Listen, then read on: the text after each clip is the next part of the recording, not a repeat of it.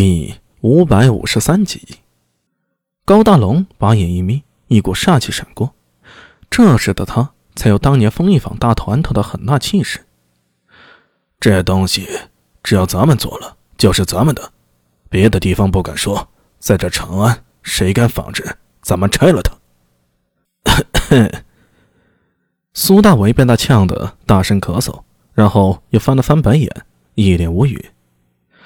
呃。大龙，你以为这里还是风衣坊？这里是长安，别的不说，就一个东西两市，多少家后面上下打脸撑腰的，咱俩加一块儿都经不起那些世家大族一根指头的。你疯了不成？嘿嘿嘿嘿嘿，阿米呀，你莫瞒我。高大龙站起身来，揽着他的肩膀。我听人说，你不是在西市弄那家铺子吗？在做一笔生意吗？那生意有安帅，还有尉迟家，还有苏家那头狮子，还有陈家人。说到这里，他就住口了。苏大伟一把将他搭在自己肩膀上的手给拍开了。这家伙说：“胡邓生意是假，在这里埋伏等着我呢。”大龙，咱们兄弟之间有话直说，你提这些世家子弟做甚？苏大伟有些警惕的看着他，这货呀。莫不是想混个一官半职啥的？以前没看出来他还有这份心思。哎，阿米，你误会我了。林老大那里呀，我能帮上的忙不多。这人呢，一闲就出事儿，我就寻思着做点什么嘛。以前在丰益房里，我也算得上是经营有道，一点点把生意做起来的。当然，到了外面不一样了。不过，我还是想做点自己的事儿。免得觉得自己啊跟个废人一样。这话说的，苏大为肩膀一松，上前轻踢了下胡腾，看着胡腾前后摇晃，若有所思。西市那边的铺子是我一个胡商朋友斯莫尔帮忙牵的线，从波斯那边弄了些金鱼油，想制点东西，现在差不多成了，马上要在市面上铺开了。想了想，他接着说道。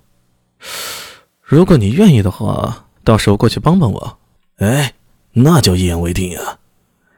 高大龙大喜，苏大伟不放心的叮嘱道：“不过丑话说在前头，你去帮忙可以，可别给我整幺蛾子。想认识那帮宣贵子弟，我另外左酒局叫上你。管你的，老子知道分寸。你当老子是攀权贵妇的吗？”高大龙气得骂了一句。差点没喷的苏大为一脸口水，喘了口气，才接着说道：“哎，太师局的人找过我了。”啊！苏大为一愣，听得高大龙继续说道：“他们想让我加入太师局。太师局也是诡异。”苏大为一脸诧异，高大龙瞪眼：“你才诡异！”你全家都是诡异，老子只是有染鬼之血。呸！不和你说这些了，反正我不想去太师局。我这里，他指了指自己心口。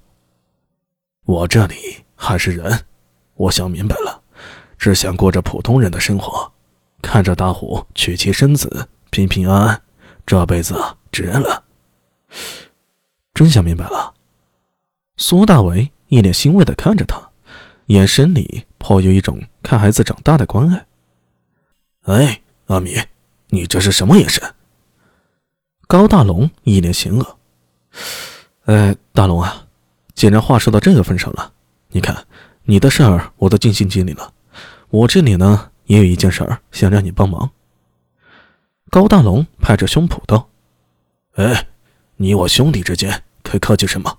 有事尽管说。”我向你帮我混到诡异里去查一件，你给我滚！最后高大龙还是答应了。这世上最难还的不是钱，是人情。李次欠苏大伟的人情，就算是风一坊大团头，想要过普通人的生活，也不得不捏着鼻子应下来，答应替苏大伟去查半幽舒先生的事儿。一想到像高大龙这种人精，最后被自己算计了吧？苏大为忍不住发出几声轻笑，玩笑，玩笑，全是开玩笑。其实直接说高大龙也会答应的。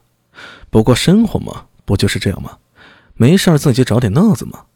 话说回来，刚才高大龙那番话信息量很大，说林老大那边没有什么用得着他的地方，那意思不就是说被排挤出局了吗？